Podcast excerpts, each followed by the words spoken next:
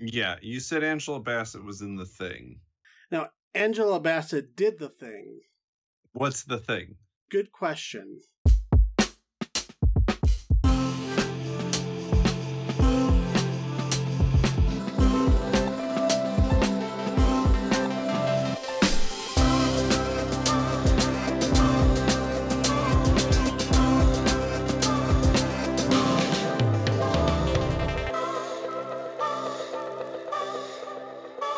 Welcome to another episode of the MacGuffin Podcast, the movie review podcast that dreams are made of.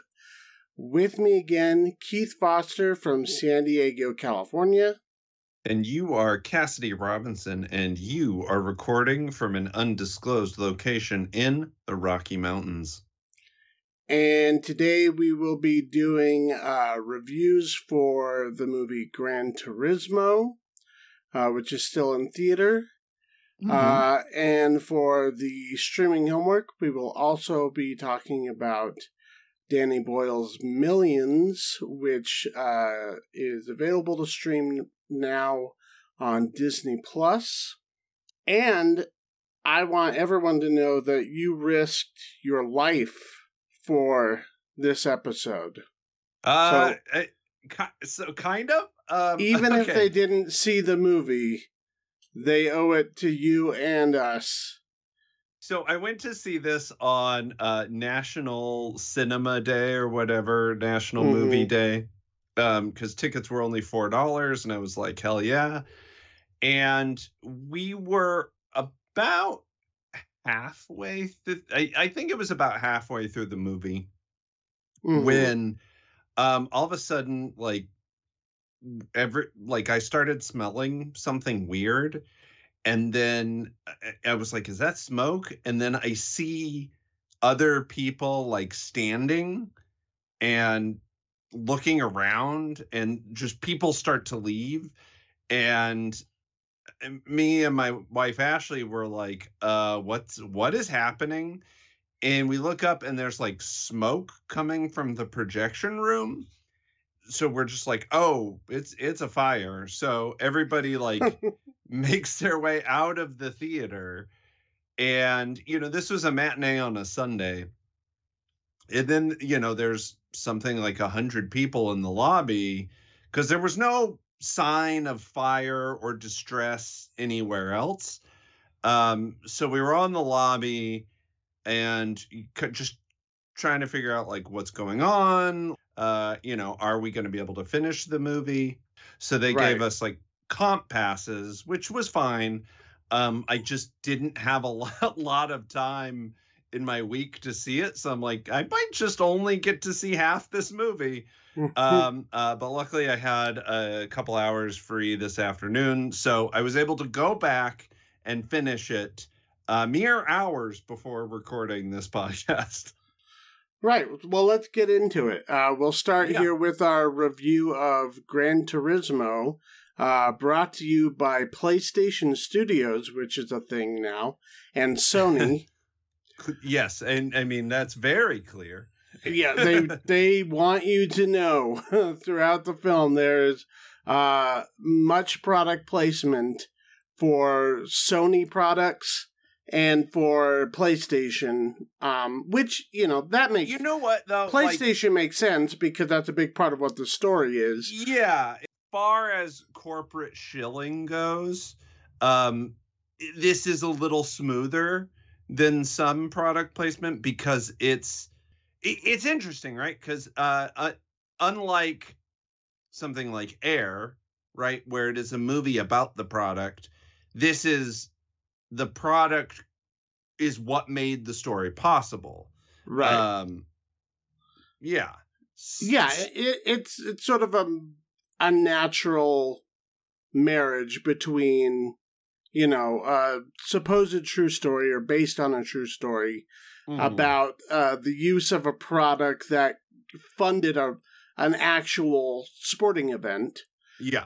Um, versus something like Flamin' Hot or Blackberry or whatever, where you're just yeah, doing we, the history of a product itself. yeah, those are like these sort of brand origin stories. This is just a story where the brand exists, and that's part of the story.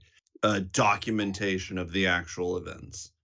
Right. So the true story in question is the story of Jan Mardenborough, a young English chap, roughly early 20s, maybe late teens, who has put in something like a thousand hours of gameplay in the Oh, video I, I game. Think, I think more than a thousand. I think I don't think they ever specify exactly, but, I, no, th- but they, say thousands. it- it is.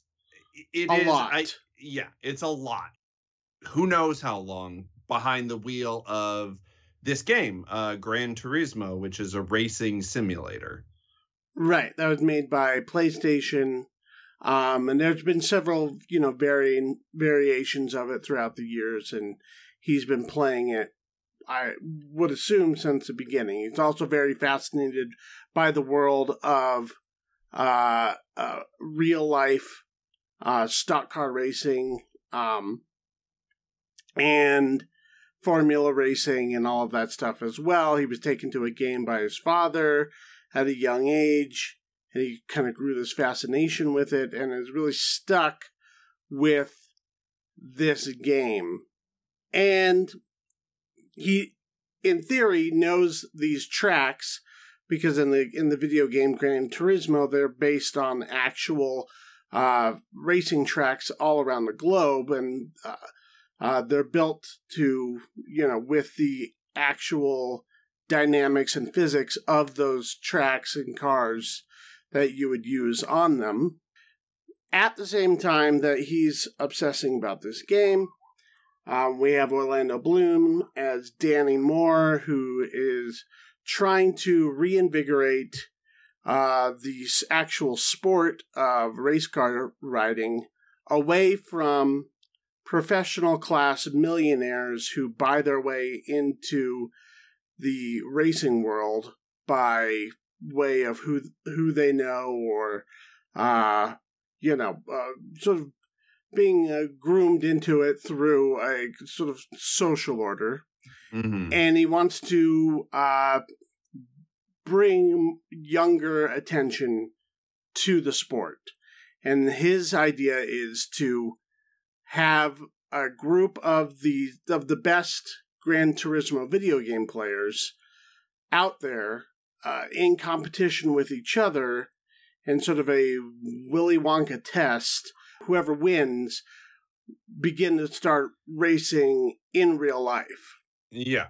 Uh, it's the last starfighter, right? Like whoever gets the highest score gets this, you know, i i potential to become a, a an actual race car driver, right? Like, and then you go to they go to this camp, and then they compete with each other, and whoever comes out on top get becomes a full, full fledged branded racer sponsored by Nissan and Sony.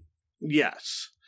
And as you would imagine, that's um, incredibly dangerous because It's not crazy to say that in a video game there's not the real life consequences that come come from a car crash or right you and know the like physicality of actually going those speeds and actually and, and there's an athleticism to it like you you know your Yeah. your body needs to be able to take the g force and you need to be able to uh you react at a speed that a simulator is not going to be able to accurately uh, Orlando Bloom's character, uh, Danny Moore, the, the only way that he's able to get this project off the ground is to find uh, a coach or an engineer who is okay with this and willing to train these kids as best as to his ability that they can step into the arena and race real drivers who've been doing it their whole lives.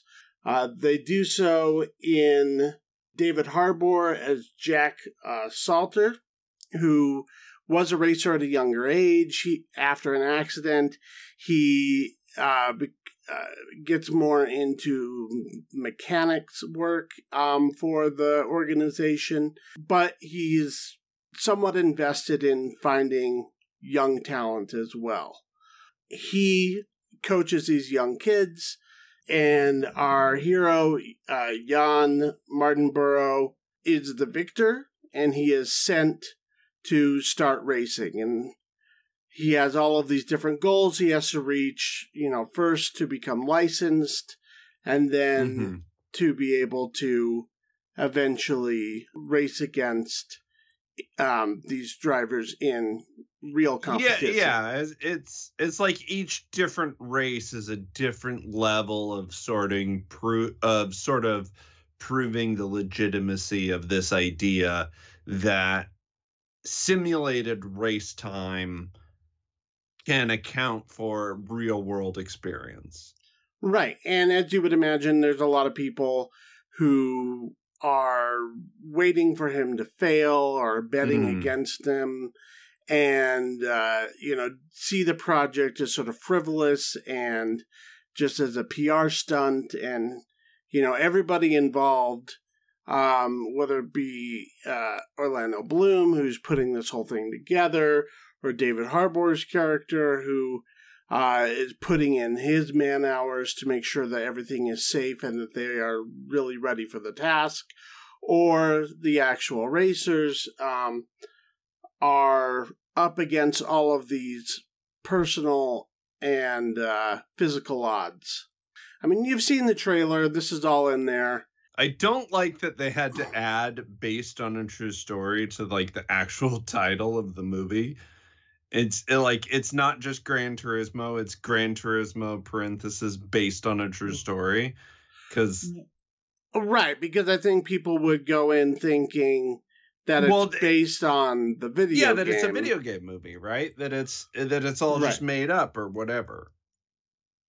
And you know, I don't really think it matters one way or another. I mean, it is a a a somewhat incredible story. Nothing like this has really been done before. Sure. Um, yeah. and the fact that this, you know, like the actual racer, the actual Jan uh, Mardenborough, he is he, uh, worked on the film as the stunt double for yeah. the actor, and so he's been able to actually continue to compete. Um, he's incredibly young. Uh, so yeah, I mean, it is an unlikely story, and I think that that adds a certain amount of heft to it. But mm-hmm. you know, like you said, it's the last Starfighter. It's a bit more or less outside of that, you know, uh, plot framework. It's basically a sports movie. I mean, that's yeah. what this is. Well, it's it's it's an accumulation of all these things, right? Like it's a mm. little bit the last Starfighter, it's a little bit the Wizard, it's a little bit like these kind of video games as sports movies. But it you know, we're at an age where there's an actual story where that coalesces to an actual sport. Based on my two viewings of this movie, um it, it kind of feels like two movies, right? Like there's the there is all of the stuff that leads to the sports movie and then there is the sports movie within the movie. Oh, I mean, I think everything is pretty much there. Like I said, you, you could take out PlayStation, you could take out Oh, the... well, okay we're getting to some of my criticisms uh, of the movie at at this point. Well, there's some stylistics, but what I'm I'm just talking about the nuts and bolts of the story. It's it's a against all odds underdog. Um, yeah. you know, bet against the world and and triumph of the will sports movie. You know, yes. he has complications with his dad. He he you know wants him to take his career seriously and doesn't see the point in him playing this video yeah. game. The reason that I eventually went out and saw this movie because you know just from the trailers alone I was like okay it it looks like whatever it looks fine. Mm-hmm. Um but uh this is uh, directed by Neil Blomkamp, Mm-hmm. who did District 9 and uh, Chappie and uh, Elysium, Mm-hmm. which were, you know, Well, he- totally his brain children. Yeah, he uh, up until this point, really, he's always kind of dabbled in this genre of sci-fi futurism, and this was like the oh. the first time that was like a oh he's doing a movie for a, a licensed PlayStation game and it's also a biopic and it's also a sports movie. Like it Right. you know it, it is kind of out of left field for his career trajectory. Yeah, I mean, I wouldn't say that it's the wildest thing in the world for him to, no to I- I mean, get attached to. a- you know especially after you know district 9 was a huge success both financially and critically and since then he has not reached that same level of success so it, it does make sense that It makes sense that this would be his next career move because I think he's tried to stay within that world, that aesthetic of District 9, Yeah. that sort of uh, sci fi futurism meets sort of junk punk aesthetic. sure, you know, yeah. sort of like junkyard, scrappy, sort of South African grunge kind of Mhm. appeal. And he's been working so much within his own head and his own concepts that I think it was starting to feel like he was sort of couldn't really find a way to to Well, move out of that. And it- so the fact that he, you know, t- took on Yes. a for hire project, Not, I think not makes to a lot of sense. well not to put too fine a point on it but he he's kind of in the same school of like M Night Shyamalan right where he had huge success early in his career and then struggled to find that same level of success and so he had to you know now he is at that point where it's like impressive resume uh it, it- to keep making movies it makes sense to make a, a studio for hire project Well, and I think it also it shows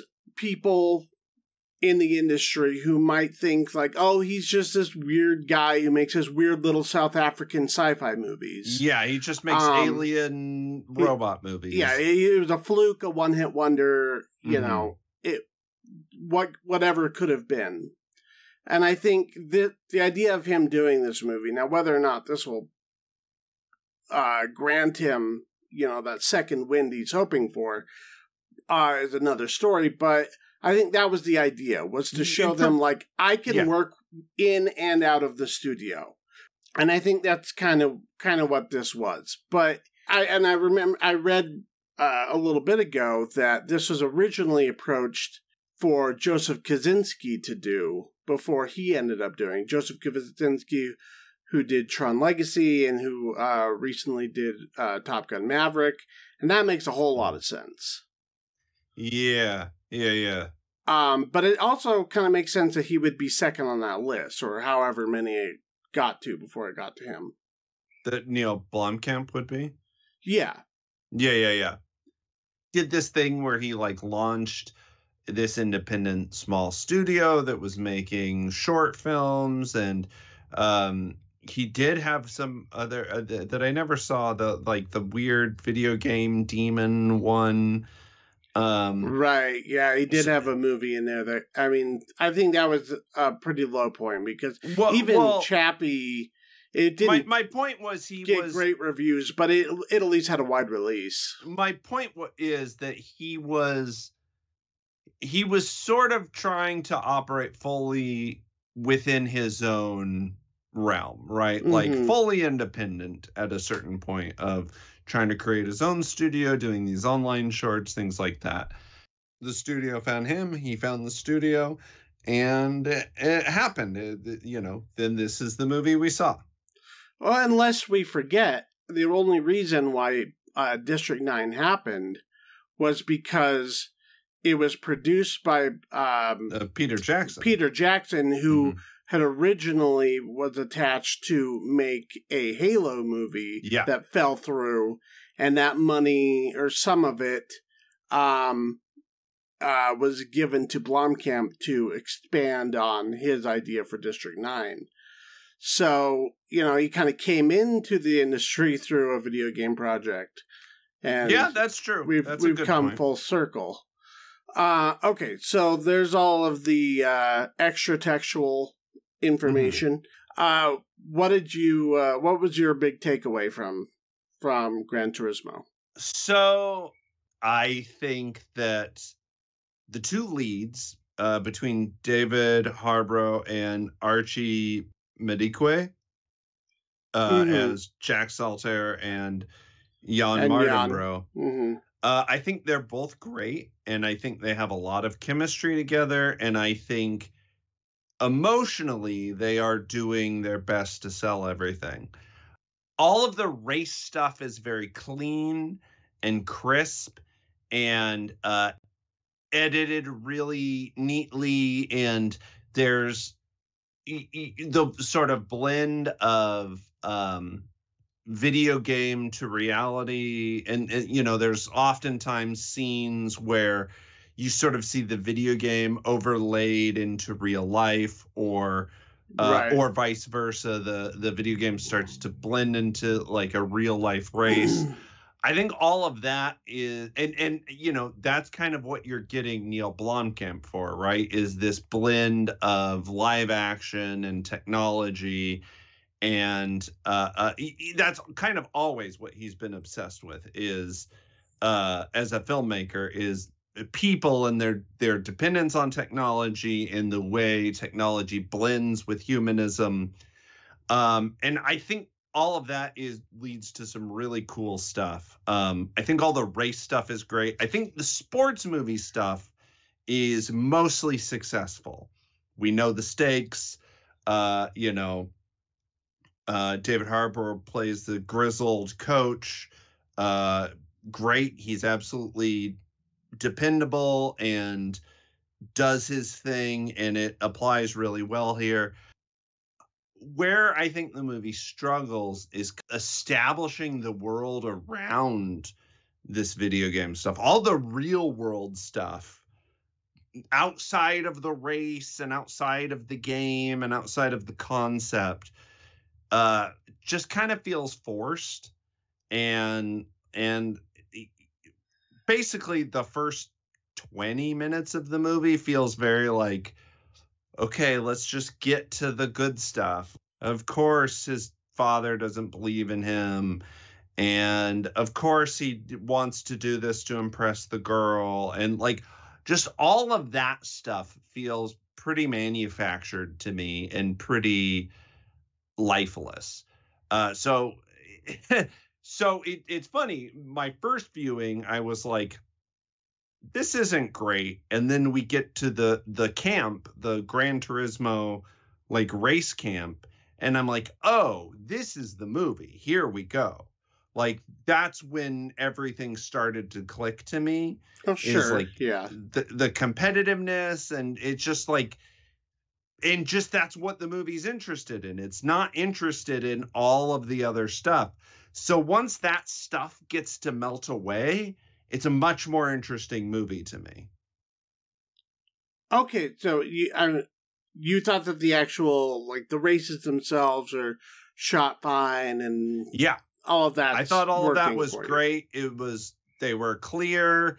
Uh i i felt like the stakes were high everything was paced well it was just all the the like like early on there's a scene where david harbour the chief mechanic for like the the antagonist and they're Right. at dinner and it's just like this scene feels so clunky and forced and a lot of the earlier scenes between Jan and uh, his dad, who's played by uh, Djimon Hounsou, just feels so manufactured. Of like, uh, I don't believe in you because you're you're just playing a game, like forced drama, and as much as the actors are trying to sort of commit to these scenes, I don't know if it's just that they're edited poorly or written poorly, but they just feel pretty fake to me. And and so it, it's not really until we get to the race world, the real race world outside of the video game stuff, that I actually feel any kind of stakes in what's happening. Um, I wasn't that bothered by the first bit there, you know, uh, them building all of the character drama. I mean, it's it's nothing we've never seen before. It's um yeah, I mean, you know, David Harbour's story of, you know, uh rejecting the the the rich kids be and wanting to go for a scrappier I mean, that's like Mighty Ducks basically, right? Yeah. And yeah, yeah, I mean, it's all I guess pretty I guess standard. Is... But I, I, I mean, I thought that uh, you know, for the most part, everyone was putting in decent work. Actually, the only performance in the movie that falls a little flat for me, and it's kind of an important one, is the lead, Archie Madekwe. Yeah. yeah. Um, who I didn't realize I, I'd seen him before. He was a, a smaller part in Midsommar, but um, I also saw him in um, the Apple original TV show See. Okay. Um, uh, it's about like the this society of people that grows up blind, and then him and his sister are like the the two kids who were born with sight after like multiple generations of everyone in the world being blind. I feel like he plays well off of David Harbour. Well, that's the thing. It's I think everybody else in the movie, whether it's the antagonist, whether it's Orlando Bloom, Orlando Bloom, yeah, I, I actually, I, I, think Orlando Bloom is better here than he's been in a while, and I think it's because he's doing more. That well, he's actually doing less, but he's doing. He's not just swashbuckling guy. Like he actually gets to play a character and I... it's the first time I've seen him like visibly middle aged. So I feel like now his is he visibly middle aged? Because I bet if well, you asked for, him, he would tell you different. For I, oh, Hollywood, oh, no, he is. I, I mean, here we could do a whole mini segment on Orlando Bloom alone. I I feel like I, I don't know. He's a lot for me in this movie, I thought he was fine. I really thought he was. I thought he was uh, pretty decent in the movie. He's not given a ton to do. Nobody is really, except also, for David Harbour. I think he's given more than he his character should be doing. Like, I feel like he has kind of this side story at the beginning that gets abandoned once we get to the real story of Jan and his racing career. Right. Well, like, he has he has different stakes in all of this than than everybody else, and it's a little hard to sort of fit that in because it's, it's, a little hard and clunky and that's where a lot of like the the PlayStation branding stuff comes from that Right, yeah. I could have done without. I mean, it's it's not it's not ruining the movie, but it it does feel sort of tangential to it. Yeah, I, I think the actor who plays his father is really good in the movie and is putting in a lot of uh, emotional heavy lifting. I think uh, he's great. Geri Halliwell, aka Ginger Spice, as his mother, is, is yeah, is doing pretty good. Um, with the little bit that she's mean, given. Do you mean Geri Horner, not Halliwell? Uh, Geri Halliwell. Horner is her married last name. Okay. So it's Geri oh. Halliwell Horner. Okay. All right. I didn't realize who that was. Uh, no. I, I yes, I agree. I think his and I think the at-home dynamic between them um, works. You know, uh, it. One of the things that I like about uh, bringing in Blomkamp to this story mm-hmm. is because he's a South African, this story feels a lot more international yes. than had it I been. do agree with that. Had yeah. it been Kosinski or had it been any you know well known American director, I well, think like that you know you, you can say this is a pretty diverse cast, right? You know, like right. they're they're the only white male American man is David Harborough, and I think he is more than earning his keep. Um, Right. but- There's some American yes, it- racers too. But I think even the way that um uh, the concept of American yeah, is seen uh, in this movie as foreign. It's treated as the other. yeah, You know, America is more sort of like, you know, people talk about America in the movie as, you know, like there's this conversation between him and the girl of like wanting to go to New York for the pizza or whatever.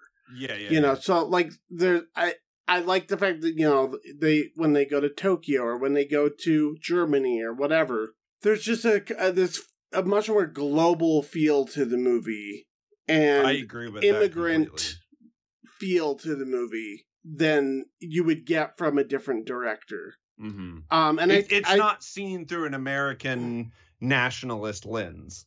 Right. Yeah. Um, and it's in, in usually sports movies and and sort of uh faux pa- patriotism is sort of married together Yeah. in the most popular sports movies we see. Yeah, there's a sequence where they do like the love the intro to the Le Mans race, and there's like they play like the French national anthem, and you have like the French military waving French flags and jets, and part of it feels so familiar. Oh, this is what we do in American sports, but everything else is like, but I don't identify with the iconography, and and I thought that was really cool. Yeah. So and I, so you know even him having just a disapproving father feels a little bit more informed by like a second generation immigrant story where it's very common that they want to they want their kids to do better than them. They want them to Sure. to yeah, yeah, yeah. uh uh succeed where Well, they didn't have the opportunity coming into uh, a larger country. The only thing I would have done differently, and I don't take this away from the movie because I don't feel like that's really what the movie's about, is I would have spent a little bit more time with Jan and the video game and really uh, give us a, a better impression that he of how much time he spends playing these games and how good he is at them. Mhm. Um, you know, the the whole world of esports is like very fascinating. Um, yeah, and and all of that stuff felt it- kind it- of fast forwarded. It, it, I, it's it's all pretty truncated for just to kind of click on these tropes before yeah, we get him it's- to the it's like camp. he he just shows up at this like gamer cafe and is like, "Oh, you won the highest score ever." Uh, congratulations! You're invited to compete for this thing, and and it it feels a little weird. Yeah, I, that's in general how I felt about kind of the whole first act of this movie. Is it feels a little truncated. It feels a little sped up. Uh, it feels a little like I'm not interested in this. Let's get to the racing. Let's get to the juice, which on one level I can respect because I think that's where the juice in this movie is.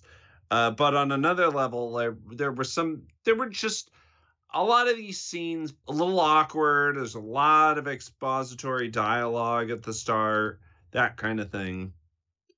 Yeah, I mean, you need that legwork to be able to uh, give us as much as we can um, Yeah. to root for. And Yeah. again, um, not for nothing, I just don't think this actor in the lead had a lot to offer, at least not here. Now, maybe in other projects, you know, he had a very small part in Midsommar, so it wasn't really doing much either way Mhm. but and I can't speak to anything else he was in. But otherwise, you know, before I realized who he was, I was like, they just like find some model or something, and they're just like because he just kind of has the exact same tone of response to everything, whether he's supposed to be stressed, angry, sad.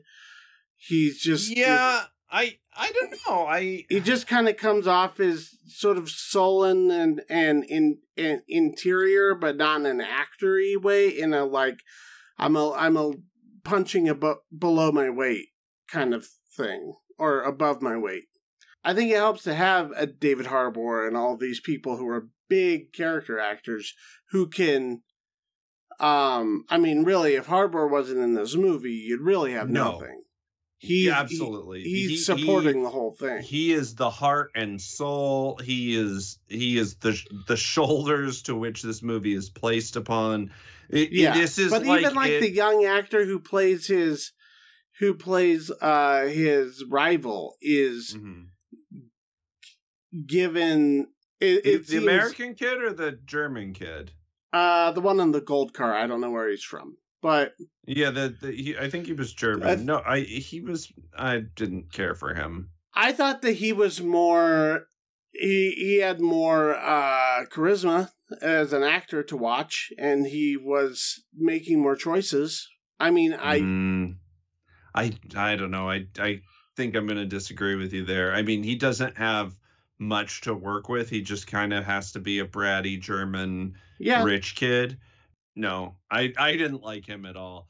Uh, if we're being honest, no, I I the I do think a lot of the people he's at this like race camp with, uh, I do th- I I kind of I think all of them are more interesting. yeah, I, I wanted that segment to be like a little bit longer or something because I I felt like there was a lot of like to me that's where the movie started to sail. and was like, oh, okay, this is now we have a movie. Uh everything before that just sort of felt kind of weirdly paced and choppy, not put together great, but like once we get to the racing camp, uh from then on i'm like okay now i feel like i'm in good hands now i feel like i'm watching a movie the only place in the movie that I felt like was a true misstep, I you know I I thought it worked pretty well all around. I mean, it's not gonna it's not my favorite movie or anything. Mhm. I I wasn't uh, blown away by it, but I was sufficiently entertained while I sure was yeah i mean i was too yeah the only time where I was like, well, that was a weird choice, and even if it happened that way in real life, I would have just wrote it out because it doesn't work dramatically.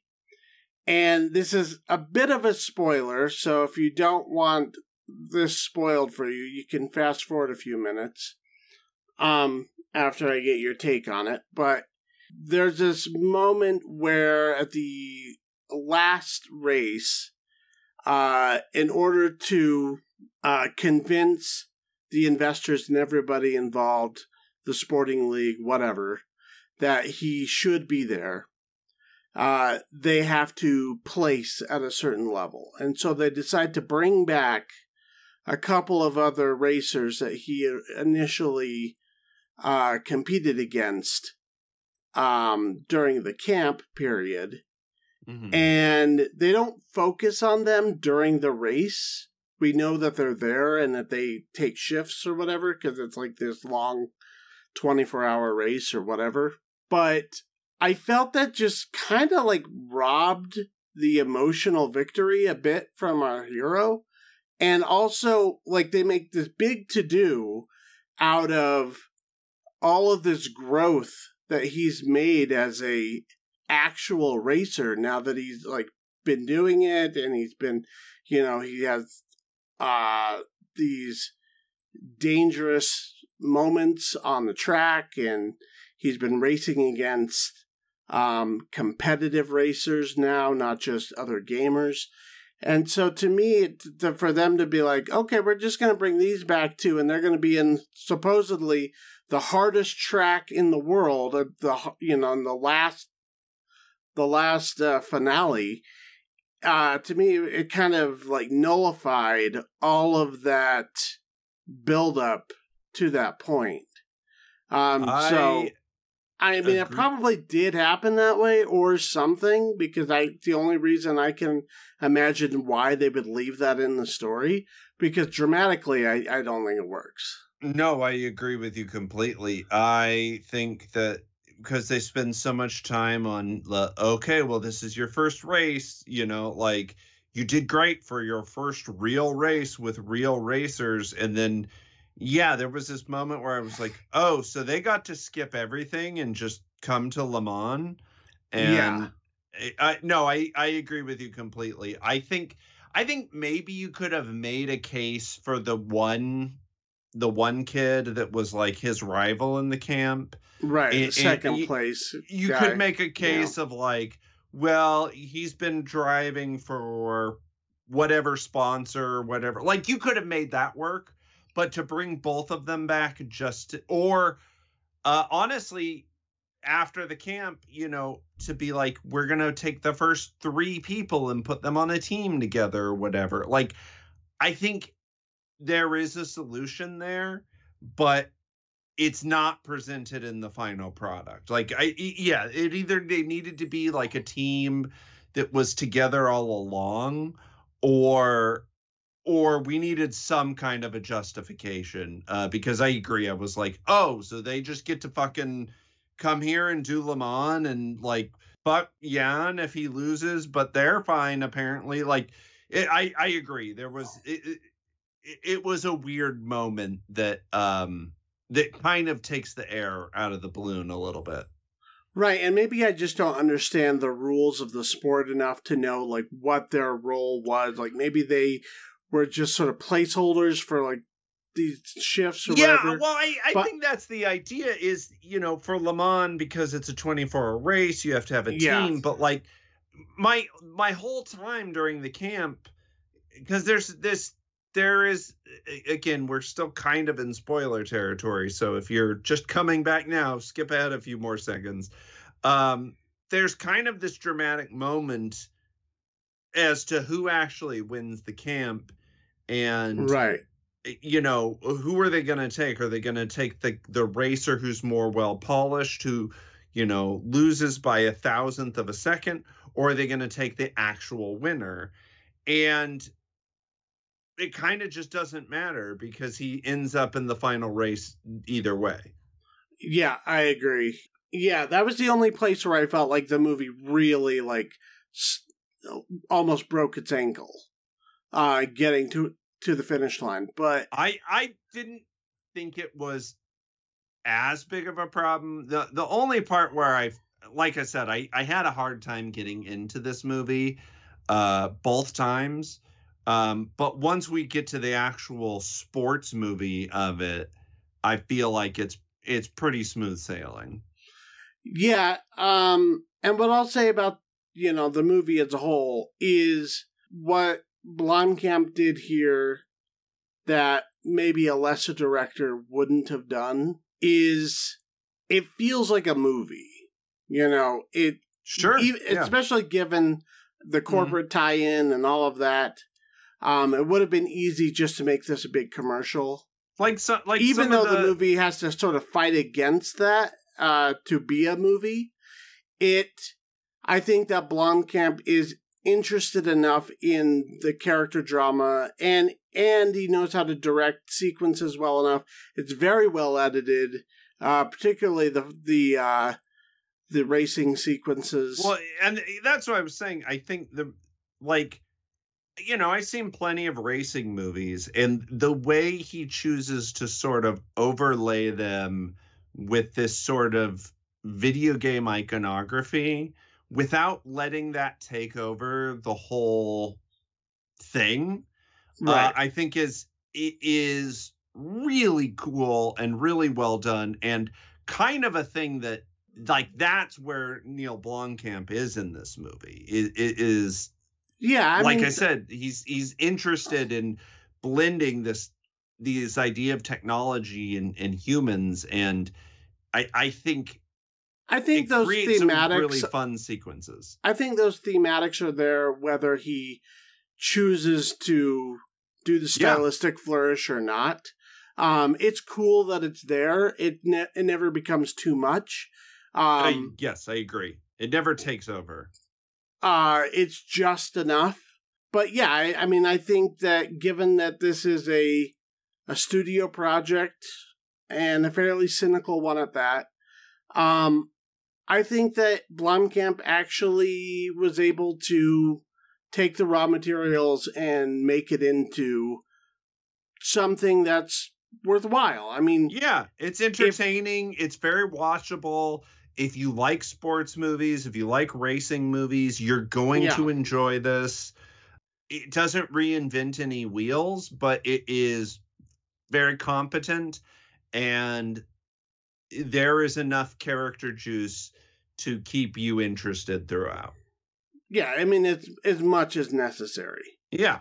Um I I give it a B plus.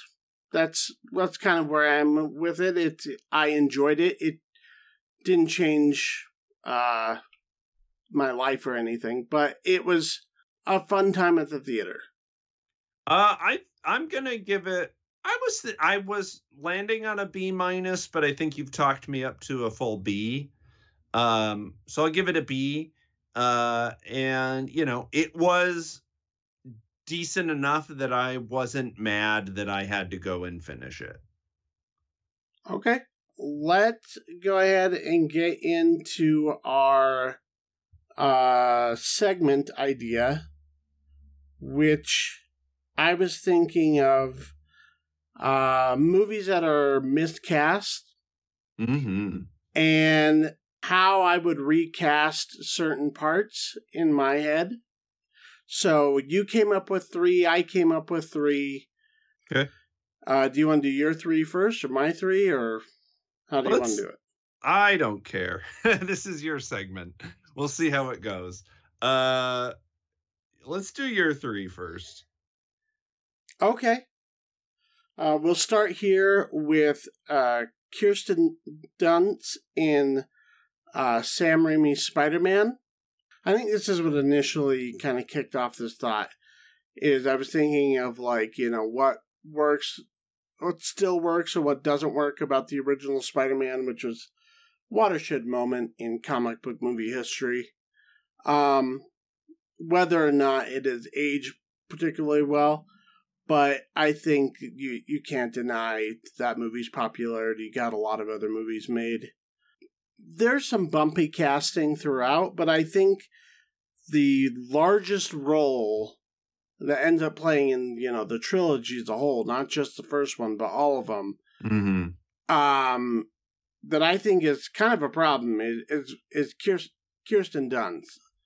Yeah. I I really don't think she has any chemistry with Tobey Maguire in those movies.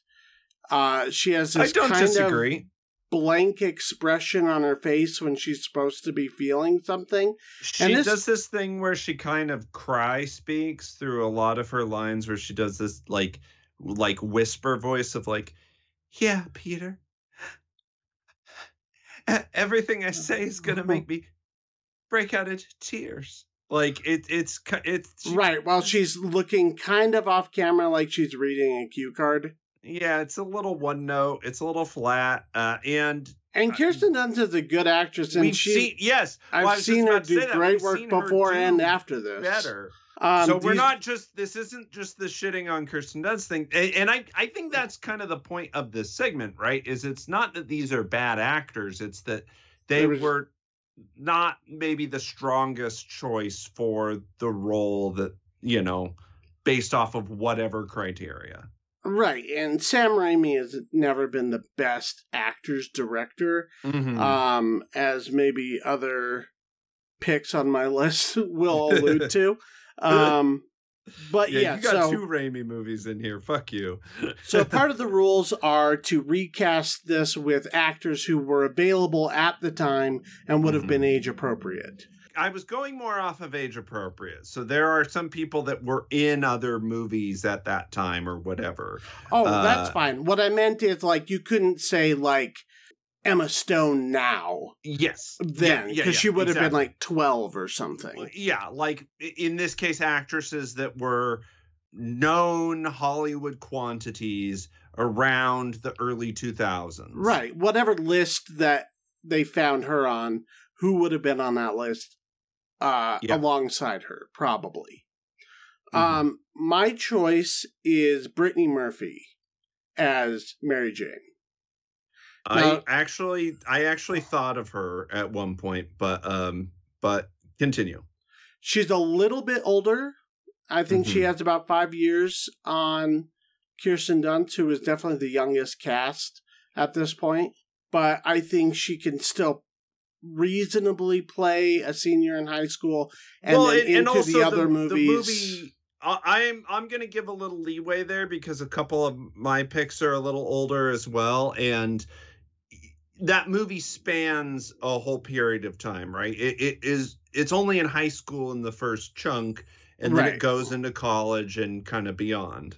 Right, and into the sequels even further. So, but I think that she has a natural charm Absolutely. and and I think that she could bring a lot more to that sort of stiff dialogue that that that plagues the movie. She's an East Coaster, so she can Mhm. do that. It's a good point. Um, and I, you know, I I like seeing her on screen, and I think that sh you know I can't I don't have a screen test in front of me, but I believe that she would have better chemistry with Tobey Maguire than Kirsten Dunst, at least in that role. well, that leads me to my first pick. Do you want to just go back and forth? Yeah, yeah. Uh, Okay. Who is actually in the movie cast as another role. Uh, my pick would have been Elizabeth Banks, who was cast as Betty Brandt. oh, uh, for like s- five seconds. Yeah, Yeah. for the secretary of uh, the Daily Bugle.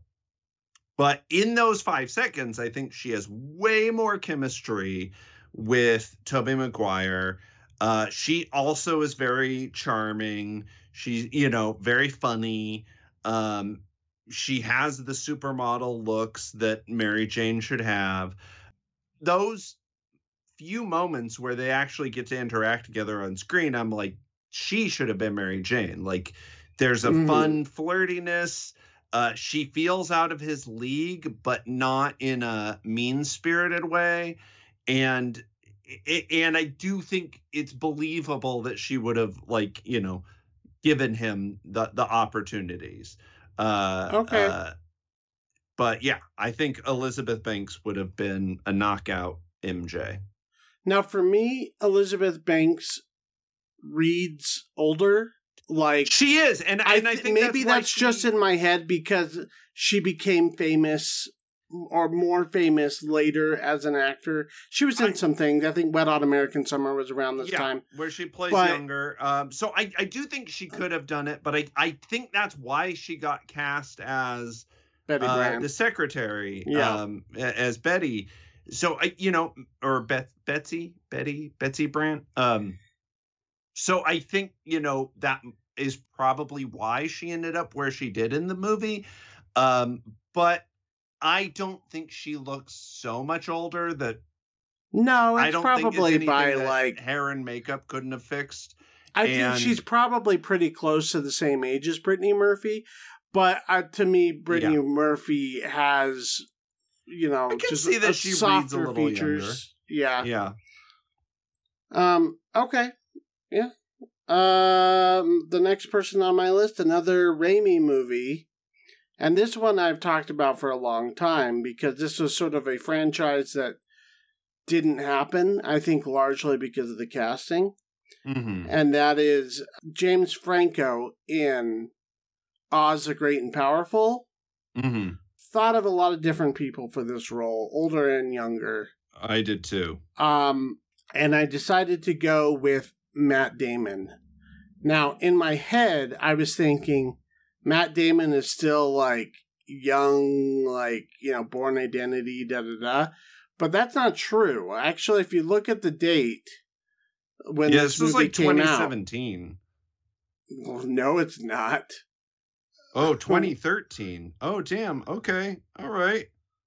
I thought it was I thought it was uh, okay, that might change my answer a little bit. You know what? My answer still works.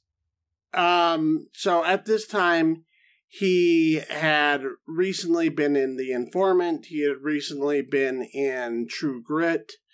The big thing about this actor, about this character, uh, is that he has to play kind of a a swindler mm-hmm. and somebody who's sort of duplicitous but ultimately has a good heart. And James Franco just was not the right choice for this.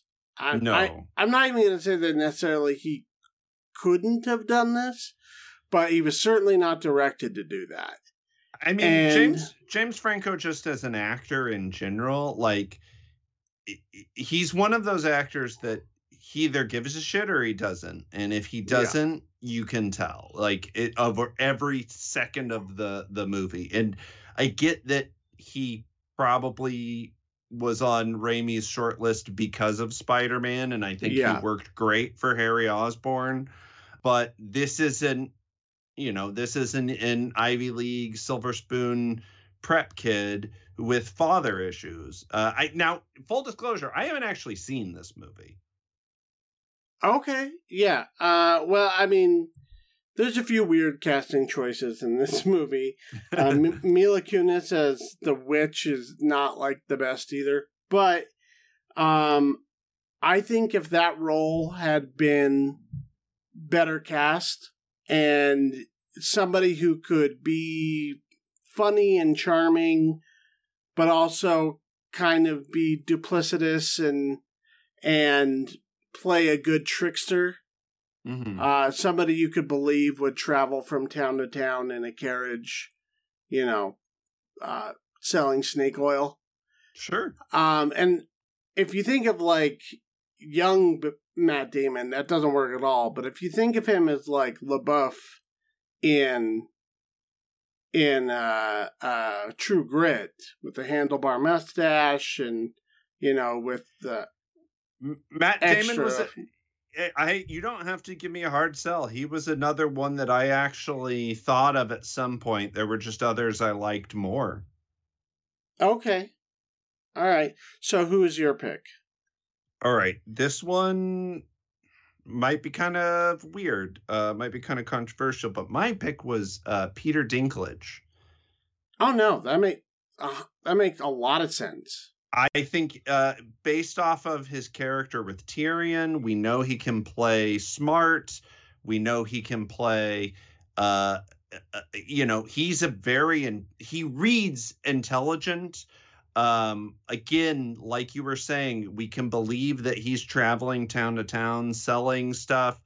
Uh, I, I also think that you could, you know, I again, I didn't see Oz the Great and Powerful, mm. um, mm-hmm. but it would make sense to me why uh, you know i don't want to put too fine a point on it but in the oz wizard of oz lore there are the munchkins uh, you know who were cast by little people and it would make sense for someone going to this land to see how munchkins are treated to not want to be treated that way and to you know take this opportunity to to sell himself as something more uh and maybe that's me reading into the politics of it way too much but um also he's a very capable actor on top of that like even besides those issues i think he would work for the part yes now the only uh, question is do you think he would have romantic chemistry and you didn't see the movie but with uh, Michelle Williams, who plays. Oh yeah, I can see that. Yeah. Okay. I could see that for sure. Um, I didn't know she was in it. Hmm.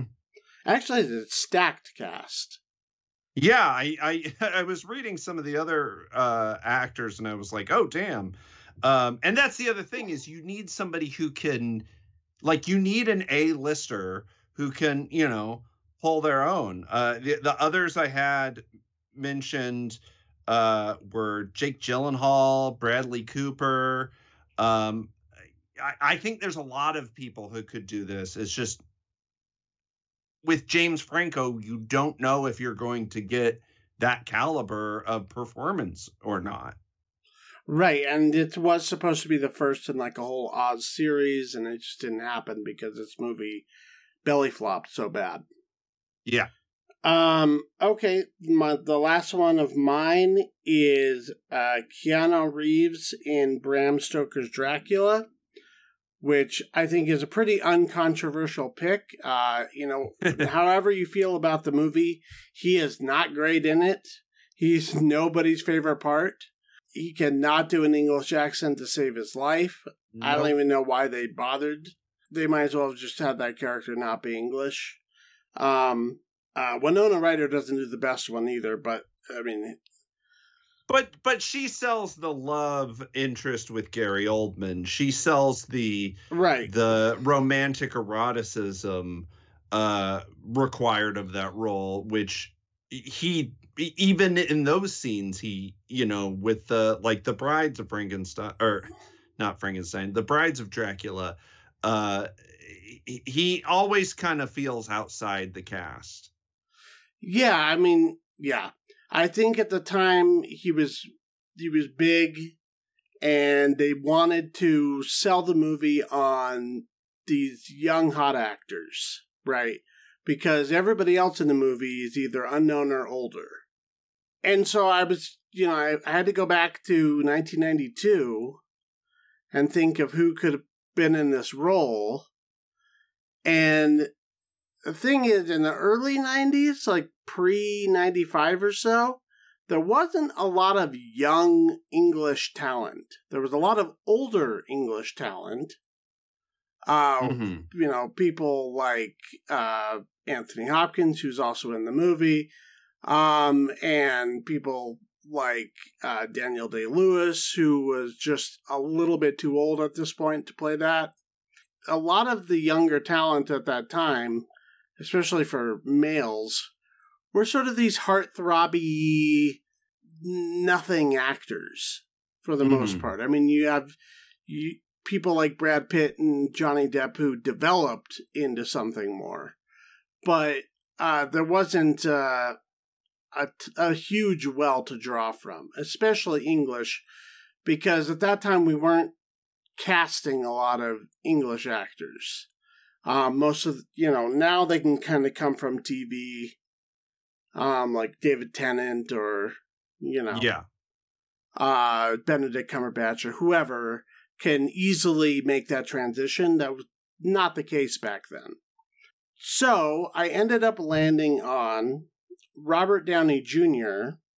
in the role, who would hmm. have been this would have been around the time that he'd done uh, Chaplin. So he was he was an actor who at that time was being looked at a lot. You know, sure. he was Yeah, this was before he kind of fell from grace. Well, it was right around then. I mean, yeah, that, yeah. you know, he even went even before his official fall from grace, he was um barely holding it together. Yes, yeah, sure. Yeah, but yeah. you know, given but, that, but, well, he but he was hot in the late '80s, early '90s, early right? 90s, and then yeah. and then his issues, uh, unfortunately, kind of took over his career for a while. Yeah, but I mean, at this time, you know, we're talking Chaplin, we're talking Soap Dish. We're talking Only You. He's done a lot of romantic comedies and stuff at that time. We know he can do an English accent much better than Keanu Reeves can, much more sure. convincingly than Keanu Reeves can. He's a little squirrely, which would be a different choice for uh, Harker. Sure. But yeah, I mean, very different from what Keanu gave us, but yeah, and and maybe maybe that would uh, be a, a a bit too much opposite Gary Oldman in those sequences, but I think that the two of them would find some find something unique and interesting to to do. I think you would definitely have more chemistry with Winona Ryder. Yeah, I I I mean, at really at at this point, anybody would have been better in I, that I movie mean, than Robert, Keanu Reeves. Robert Downey Jr. He's a great actor. He's very versatile. He was actually yeah. one of the people I was thinking of for Oz the Great and Powerful. Yeah, same um, here. But I uh, already picked him for this. uh, so yeah, I I can see it for sure. I wanted someone who was actually British. Uh, so my pick, you might think they are a little too old, uh, but I am casting against type here a little bit, and I'm casting more opposite Gary Oldman because really Jonathan doesn't have that many scenes with Mina. Mm-hmm. Uh, and this is Britain in the 1800s or whatever. So my pick was Alan Rickman. Uh, this would have been Alan Rickman during like Prince of Thieves era. So he okay. he was a looker. Like he and he has charisma for days. I think it would have been fun to see someone who was sort of typecast as these villainous roles to have to play against a, a, a true villain. Um, I think that early sequence would have popped. I, I think he can play lawyer in a way that's uh uh you know real estate lawyer in a way that's interesting uh and has character behind it and you know, yes, he's about a decade older than Winona Ryder, uh, but I still think he's it's a not capable. More. Yeah, I, I think it's about a decade. Um, again, he at the time, you know, you're thinking of Alan Rickman as Snape and as you know Love Actually. This is no, I'm thinking Rickman. of Alan Rickman as, as like Hans Gruber. Yeah, this isn't that far off Die Hard. Look, rewatch Prince of Thieves, dude, and and I think he could have. I think he absolutely could have played this, and and it would have been fun to see him. Uh, I I think it would have been fun to see him play someone that he, going against someone that he could have played. Like he could absolutely have been Dracula, and I I think that would have. Uh, I think it would create an interesting even more chemistry between Gary Oldman and Winona Ryder because we could see why she would be looking towards Gary Oldman because he is yeah. older. But I don't think that his age would have been inappropriate for the time period that it's taking place. Probably uh, not. I think my issue with Alan Rickman is that he's he's just a little too strong of a flavor for that role. I think. And, and Robert Downey Jr. isn't. No, I, that's what I'm saying. Is like Robert Downey, Robert Downey Jr. is too American. I I want someone who can play British, and I think Alan yeah. Rickman could give us way more authenticity in the role, and it would make up for. Winona Ryder's uh, uh Americanisms in a lot of ways as well. Yeah, I'm. I don't see it, but uh, you know, I can see the vision. I can see it. okay, let's go with your three. What was your first? Uh, so my first one is Scott Pilgrim, uh, from Scott Pilgrim versus the World. Uh, I have always thought Michael Cera was miscast in the role as Scott Pilgrim. Uh, now, I don't think he's terrible. I don't think he, he, I think the movie is good enough that it works around him. Uh, but I've always felt like he was just a little too awkward and just, you know, Michael Cera is his own flavor. And I feel like Scott Pilgrim is a little more everyman. Um, he, he's a, he's a little more neutral and less specific than Michael Cera. Uh, so I wanted someone who I have a I have a couple here that I think are really good.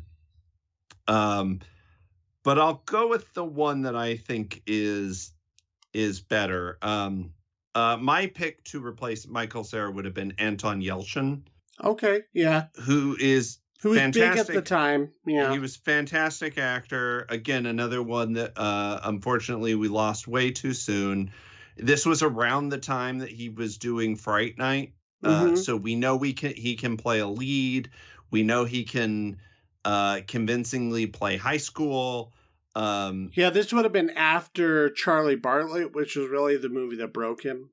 Yeah, and he's just such a good actor that I think I, I think he would have just found stuff that that Michael Cera didn't. No, I I, I like that role. Uh, I like that casting. I didn't uh, consider uh, Anton Yelchin, but that did I that just makes win? a lot of sense. Did I, did I just win the podcast? if it's a contest, then sure, yeah. I you know, I like my pick, but I like yours better. Um, I think he. Well, first of all, I'll say this: I don't think that Michael Cera is miscast. I, I mean, I, I get that he has not like Scott in the comic, and Scott is written to kind of be a little yeah. bit more like bright-eyed and young and naive in it, not naive in a doesn't have world experience kind of way, like like uh, Cera does, but um, it just it feels off from the character from the book. Uh, it, it, yeah. Now, but I, I mean, basically, Scott Pilgrim in the book is written to be like a 21 year old version, or however old he is, uh, 20s version of Calvin from Calvin and Hobbes. Like, that's how he reads, is he's just he's like young and imaginative and kind of sees the world as this bigger place and you're supposed to sort of like uh cipher into his experience he's just like but he's a cartoon like it's it's um yeah. Yeah. it's hard to play that and it's hard to cast that and i think you I did mean, get you're not wrong you did get some stuff with with uh cera that um was uh, good for the role, which is he can play bass. He was very big at the time. Sure, I, it, and it's still a great movie. I just he's always he's never felt right to me as Scott Pilgrim. Like right. he, he to me he would have felt more appropriate as one of the supporting cast or or something. Uh, like he he feels at place in the movie. I just I never he's just not what I wanted for Scott. Right, because I think a lot of people can't or don't want to project into Michael Cera. Because sure. Michael Cera is very Michael Cera. Yeah. Um, you know, and I get that. And especially of, people who are yeah. fans of the book and who who have spent all that time with their version of Scott in their head.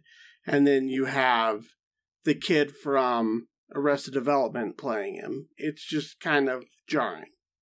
Yeah. But um but yeah, I've you know, I'm just throwing that out there. I don't I don't I think of all of your picks and maybe all of ours, uh I think he's the least a problem.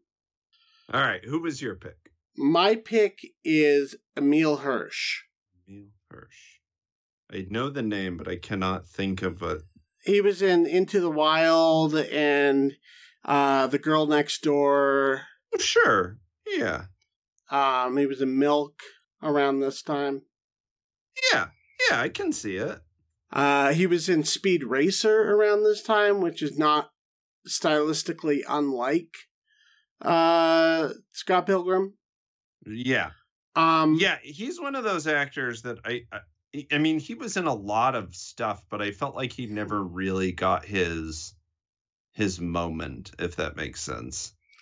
Right. He was set up to sort of become something bigger. He also had a lot of like problems. Ah, fair uh, enough. I think he might have screwed himself at some point. I remember there was an issue where he got into an altercation with somebody at Sundance and he kind of disappeared after that. But mm. um, I mean, that'll do it. Before that, uh, when he was just the kid from the girl next door, I think he has a lot of that bright-eyed mm-hmm. naivety and sort of adventurous spirit that you don't get in Cera. Yeah, yeah, and I think that's what I would have liked to see with Yelchin too is is mm-hmm. that that sort of take chargeness. Yeah. Um, whereas Michael Cera's version of Scott Pilgrim is is a lot more passive. Yeah, and mousy and Michael yeah. Cera. Yeah, and I think that um Emile Hirsch is you know he he's a very capable actor i mean you know going in later going into stuff like into the wild and milk and and stuff that's more kind of on the indie end of this side of things but at this time yeah maybe they he'd even been approached and he yeah, I can down see that. Like, because especially you bringing up uh, Speed Racer makes a lot Yeah. of sense. yeah, you know, it's like oh here we go again. It's like another you know Anime, cartoon. doing yeah. yeah. So um it it wasn't meant to be, but I that's who I had as as my pick. I think he would have he would have got the spirit of Scott for sure. Now can Yeah. he play bass? Can you know all that stuff? You know that would That, probably can- that can be faked. I that mean, can be faked know, or taught. Yeah. yeah. Um, yeah. Cool. I I like both of those. Um, Okay, what's your next? Uh, my next was I think the most recent movie on on this list, uh, Valerian and the City of a Thousand Planets, um, which was directed by Luc is Besson. Yeah, Luc Besson. Mhm. Um, is based on you know this very popular, uh, old school French sci-fi comic, and uh, the lead specifically that I want to replace is Dane DeHaan, who plays the titular role of Valerian. Um, I didn't love Dane DeHaan or the other lead, Clara Delevingne, but I think he is the more problematic of the two um, because he's just so wooden and kind of interior and he works in movies like where he's playing a Harry Osborn or uh you know where he's playing these sort of complicated interior characters but for uh a sci-fi He's meant to brood. He's been br- he's been brought into the world to brood. yeah and, And, this is not that character. You want no we you we want, want, a somebody to rogue yeah, you want him to uh, a young uh, Harrison Ford. You know, you Mhm. something like that. Well, it, it's funny that you mentioned that uh, because my pick for it is uh, Alden Ehrenreich, who played young uh, Han Solo in Solo: A Star Wars Story, because that's exactly what this movie calls for. It calls for a Han Solo type character. I think Alden Ehrenreich was great in Solo. I think he would have. I mean, obviously, I understand why he would not have done this and Solo. Uh, that would have been kind of career suicide, I think. Uh, to Well, I think Valerian came out before Solo. I could be I think it came out that. like a year or something, but they were pretty similar. They're they're around the same time. at this point. Um, let me let me double He check. he had that. done Hail Caesar, and I think by this point, Uh, I don't even know if he had done that. I think this might have been. Hail Caesar was 2016, and Valer- Valerian and the City of a Thousand Planets was 2017. I knew I was thinking of a 2017 movie. So Hail Caesar would have been the year before this, Yes. and Solo was 2018. So there was a reason he got cast in Solo, you know, and yeah. it in my mind if there was a version of reality where he had done valerian instead of solo i think valerian would have been a much better movie although i think solo might have been poorer for it um, but my point is he can play that character he can play that rogue he can play the charm he can definitely carry a movie uh, he can spout sci-fi nonsense and make it Yeah. sound convincing. He's just um charismatic and fun to watch, and he can you know turn any size part into, you know, his part as Hobie Doyle in oh, it's so in good. Hail Caesar is the standout in a gigantic ensemble movie full of professional actors. one of the I the one of the few things I remember about that movie is the name Hobie Doyle, and part of it is because of his performance. Like he, yeah, Yeah. it it he absolutely stands out, and so I think you know maybe he could have gotten a little bit more out of Clara Delevingne as well. Um, I I still don't love her as an actress, but she's I don't think she's the problem of that movie. I really think Dane DeHaan is. I, I thought it was fun enough. He's just kind of unwatchable in it. Yeah, I mean, I don't think that Dane DeHaan is. You know, I, no, I don't uh, think he's a bad actor. untalented. He just, he I just don't- it's just such a like miscast. Yeah. Yeah, and uh, wa- they didn't even really direct him to do something other than what we already know he could do, which is what he did in Chronicle or whatever. Yeah. Uh, Um, so so did you choice? Recast the uh, Cara Delevingne part, or did you leave? no, her? I I just did Alden. Okay, I did both because you said maybe both. Um, but my pick for uh, Valerian is Will Poulter. oh yeah. Um, No, I can. tell. I I would have. I would have questioned that had I not seen him in Guardians Three, and had I not seen him in The Bear. Um, but he dude definitely has more range than he was getting work for at the time. mhm. Uh, yeah, I like it. Yeah, I think he's funny. On Yeah. top of being a very capable actor, he understands comedy. Totally. And I think that's what you need in that part. Even if not every beat is comedic, even if he's Mhm. just doing action, he, he has to do action through comedy. Well, you, And- you you have to know you have to find someone who can play play the the comedic parts up when it needs it and and can I mean that's part of being a comedian is knowing the timing, knowing what calls Right. for comedy and what doesn't. And you're right, he's uh yeah, no, he's actually I like him a lot. Um, yeah, and, and at this time he would have been quite a bit younger, but he would have been about the same age as Dane DeHaan. And it's big of a name, which is not at all. But I think that just, you know, on a watchability level, I think that he would have been a way more interesting Valerian to watch. Absolutely. Um, so that's my pick for that. And then I did do uh Cara Delevingne's role, who yeah, I agree, she's not the worst thing in it, but um I recast that part with uh, Julia Garner from Ozark. Mm, I haven't watched Ozark. I'm not familiar with her. I believe she's been nominated for several Emmys for that show. So yeah, young, blonde, thin. I don't think I've seen her in a single thing, but uh, I'll take your word on it. Uh, well, she's great. She's really good.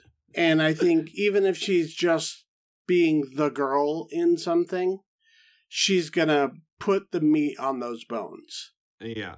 And I think, um, you know, given a good co star, even if she's just like a princess to be saved or whatever, which she, she's a little bit more than that in Valerian.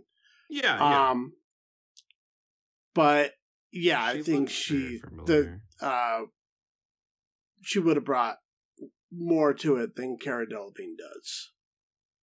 Cool. I like it. Okay, and your last one. Uh, last one finally is um, from the X Men franchise, uh, but specifically the first X Men movie, Halle Berry. Um, I, I have just always, again, she always had just kind of stood out as a bit of a sore thumb in those movies to me. You know, the X Men has always been a fairly diverse cast of characters Mhm. and uh I, I you know i i think there are so many people who could have absolutely nailed the part i just i'm not a huge fan of halle berry personally i think a lot of her delivery is flat uh and, and yeah so i want someone who's going to have a bit more gravitas you know when i think of storm i there is this regal quality to her uh, and so my choice is a little bit older, um, but I want Angela Bassett. I mean, if this is okay. fucking apple pie dream in the sky, you know, this would have been during Angela Bassett's prime, and Yeah, was I- she in uh, How Stella Got Her Groove Back? yeah, this was like the, Around the- then, yeah. it's like the year after or the or the same year. Um, I mean, Angela Bassett did the thing. Angela Bassett did the thing. the John Carpenter? Yeah, you said Angela Bassett was in the thing. Now, Angela Bassett did the thing. What's the thing?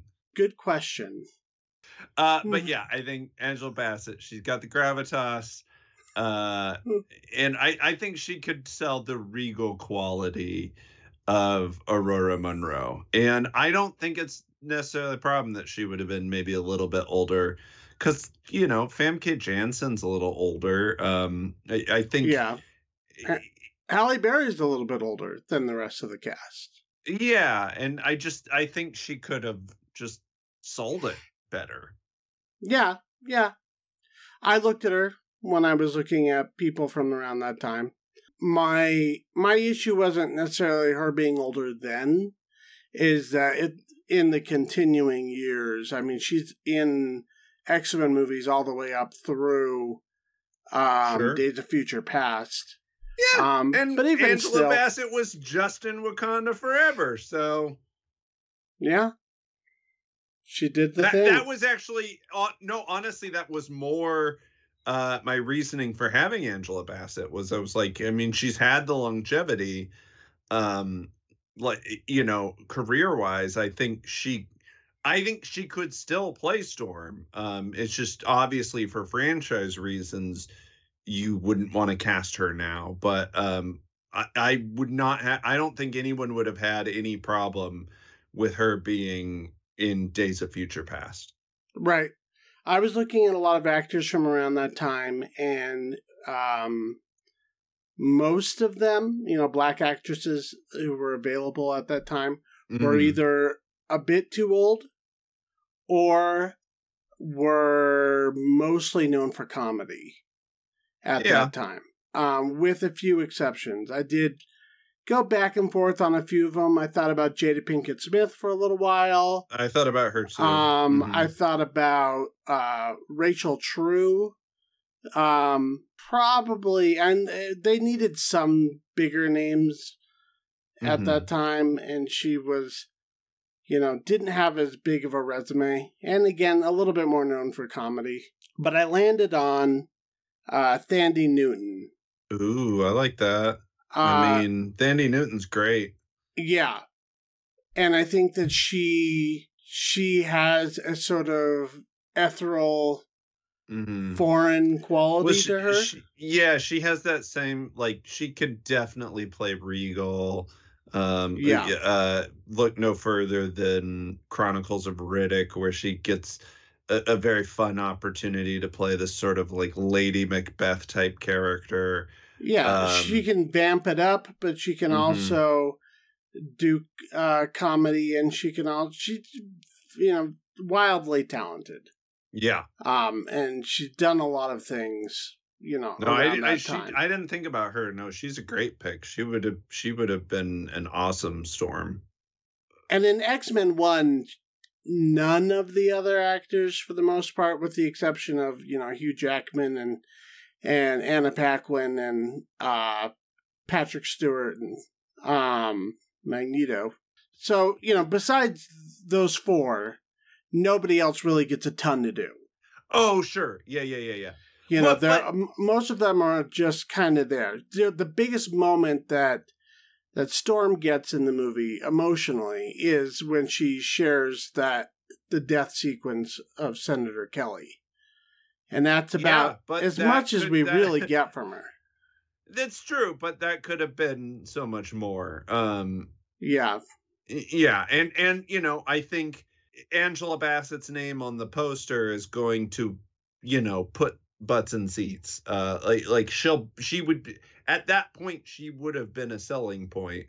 Uh, yeah, I think in, in a big. similar yeah. way as of Halle Berry.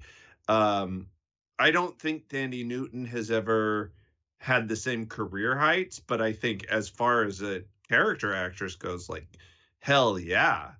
Yeah. Um, just as talented. And yeah, I would have loved to see either of them do the part. Mm-hmm. mm-hmm. Okay, uh, so that's what we did for that. Uh, let's go ahead and move on now to our final segment, the streaming homework, which I assigned. Uh, this is Danny Boyle's Millions from 2004. uh, which we watched on Disney Plus, or I watched on Disney Plus. I don't know where you watched it. Yeah, I, wa- I watched on Disney Plus. Um, why don't you go ahead and give us the rundown of this movie? Sorry, I'm just looking at Alex Etel's picture on IMDb and it's like a fucking weird dinosaur seal. I don't know what's happening there. Oh, he was Um, in The Water Horse. That was his other major. Oh, Title. Gotcha. Gotcha. Uh, so this is about uh, a young British boy who has recently lost his mother. Um, and him and his brother and father have just moved to this like modular home development within uh, Britain, and i- it's a few. It's just a few days after the uh, currency is changing from the pound to the euro, um, uh, where all of Europe uh sort of incorporated their resources a few days before. Yes, yes. Uh, it's Yeah. a few days before the change ha- over happens. Um, so there's a, a, all these banks that are collecting the British pound and uh, for destruction and changing them over to euros. And uh, our our main character Damien, uh, he's at his new home, which is near these train tracks. He's made this sort of box fort, uh, which eh, he is also a, a character who has a great imagination and to the point where he's not entirely sure sometimes if things he sees are real. Um, Mm. but he's in this box fort, you know, playing train when all of a sudden this bag of cash lands on top of him.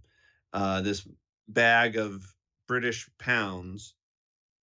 Uh, so he shares this fact with his brother, and uh, together they try to figure out what they're going to do with this money before it's completely useless within like five days. And they launch various schemes to buy property or open a savings account, um, none of which they're capable of doing because they're children. uh, so they're they're trying to figure out a way to spend this money and save as much of this money as possible without alerting the authorities, without alerting um, their dad or uh, other people. But Damien has this sort of ethical center where he wants to be giving this money away uh, to charity and to poor people and to people in need, whereas his brother, you know, wants to try and save it and use it most effectively to sort of benefit them in the short term. And meanwhile, one of the bank robbers, who's just credited as the man, ends up tracking down where the money went and sort of stalking uh, Damien and trying to get him to give the money back. Uh, and once Damien learns that it's the product of a robbery, he he just kind of wants nothing to do with it as he sees how the way money changes people around him. He also has visions of saints, uh, religious Catholic saints, um, where he, throughout the movie where he's trying to uh, see if they know his his deceased mother. Mm-hmm. Kind of interesting movie in Danny Boyle's career. One because it's a kids movie essentially. I mean, this is you know, a, or at the very least, a family movie. I It's would say it's a I would say it's a family movie. Like it's it's Yeah. not um it's not so like broad or comedy driven that it's only going to appeal to kids. This Yeah. definitely feels like yeah, one that you should sit down with the whole family. Yeah, I mean, it's it's kind of like the anti blank check, right? I It's mean, that movie was specifically for kids and was very Yes. much kind of a post Home Alone, kids behaving well, same, badly same movie. with uh Richie Rich, right? Of this like Yeah. sort of childhood wish fulfillment of like, what if you could have all the ice cream you wanted? Right. Uh, but but this has more of a, a moral, ethical center with this main character who just wants to help other people and doesn't actually give a shit about money at all. Right. So if you look at like the early films of Danny Boyle, um, specifically uh uh Shallow Grave and um even Trainspotting and um A Life Less Ordinary. This was after 28 Days Later. Holy fuck. This was between 28 Days Later and Sunshine, the, the two movies he did with Alex Garland. Uh, but yeah, so you you know you look at that first crop of his movies, he dealt a lot in this, these typical kind of crime narratives. These bags They're of pretty hard, movies. yeah. But Yeah. spec- I mean, they deal in a similar topic. You know, uh, you know, in the case of Shallow Grave, uh, you know, a group of uh, uh, flatmates have a uh, a new roommate who dies on them, and then they find out that he was involved in crime when they find a bunch of money, and they tear each other apart trying to figure out who's going to get the money. Um, a Life Less Ordinary is uh, sort of a crime road movie that, that that deals with this. There's parts of Trainspotting that deal in in more petty theft and that kind of stuff. So he kind of like is doing that genre, but for a different audience Yeah. and yeah, with different uh, stakes. Yeah, because well, I think that's what's interesting about this movie is it feels you know like a, a kind of a for hire project. Like I don't think anybody's passion project is something like this. Um, but I don't know, but Danny had- Boyle it could be like he's he's so eclectic. well, that, that- so that's what I was gonna say. His directorial flourishes. Like at the beginning, I was like, "Oh, this almost feels Tim Burton-ish." Sure, Um, yeah, because it's very sort of weird and whimsical and a lot of magic realism in the movie. yeah yeah, but that sort of starts to melt away once the crime elements come into it and then he plays these scenes of tension with the robber uh that can get like i think as a kid probably very intense like there's these sort of chase scenes where you know there's these like quick edits and jump cuts and uh that that that make the the burglar feel very evil and all sort of all powerful and larger than life that like it, it makes sense. Like he's playing that into those parts of the story right like he's he's playing into the stuff that is less specifically narrative driven and and you know giving us these flourishes where a, a- another director might have been a little more straightforward yeah, or or probably would have just gone more into the magic realist element of it. Even that, even that stuff, I felt like was his signature. Um, no, I, I agree. Uh, parts of this that even remind me a bit of what he would do later on with Slumdog Millionaire. Yeah, I um, can see that. And I think, you know, at the heart of it, if you look at his crime movies uh, that he established himself with, those are all movies about their morality stories. You Mhm. know, the bags of money movies as a genre is about like you sell your soul to take this shortcut short term uh, yeah, yeah. it- it- profit You know this and- money isn't good. You know it can't. You know it has some hit. Like there's however a monkey's bag of- paw element to it Y- absolutely.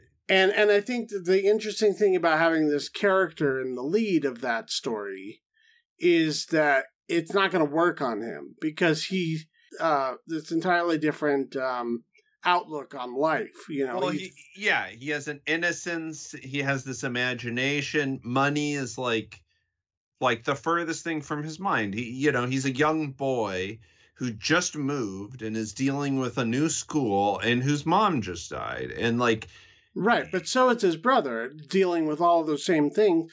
But his But brother brother's would have made the other older. choice. His his brother's a little bit older and his brother's is more materialistic and I you know I I think that is a big part of it is like you know there there's sort of this thing throughout the movie where the the older brother is introducing these seductions to the younger brother. Like there it's not just money but there's like you know a moment when they're exploring the internet and they're like browsing on a on a like a bra uh right. catalog online and and he's eh, you know so his his brother's just he's older you know he yeah. he's more um he's a little more worldly because of that and eh, and he probably has he probably had more of a full full realization of what's going his what mother's death.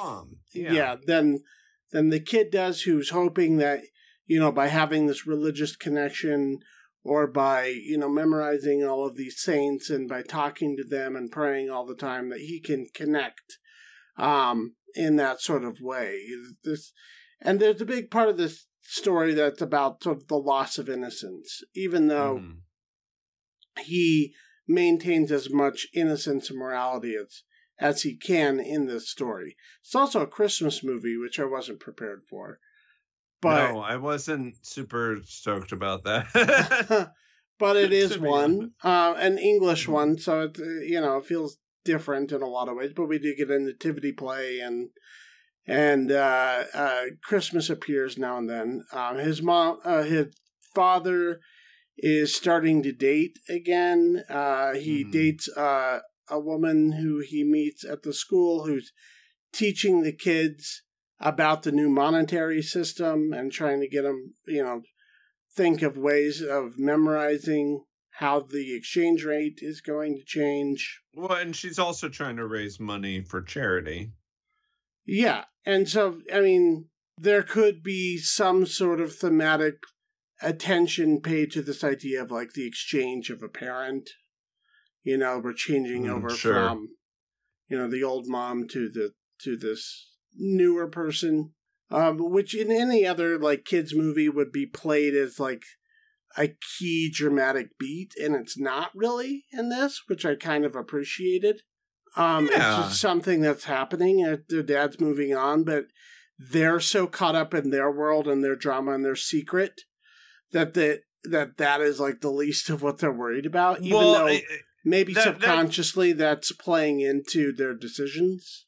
The, the thing that I think this movie does well is from showing it from a child's perspective, mm. um, in that the adult world is just sort of happening around it. Mm-hmm. You know, like there's this this idea of like we as the viewers know that the money is going to be useless in 3 days or whatever, right? But yeah. We see it from the lens of these kids who just sort of want to buy scuba gear and cell phones and and don't really have this understanding of like we have to use all of this money before it's literally useless right uh you know there's there's an adult world sort of circling around the child world.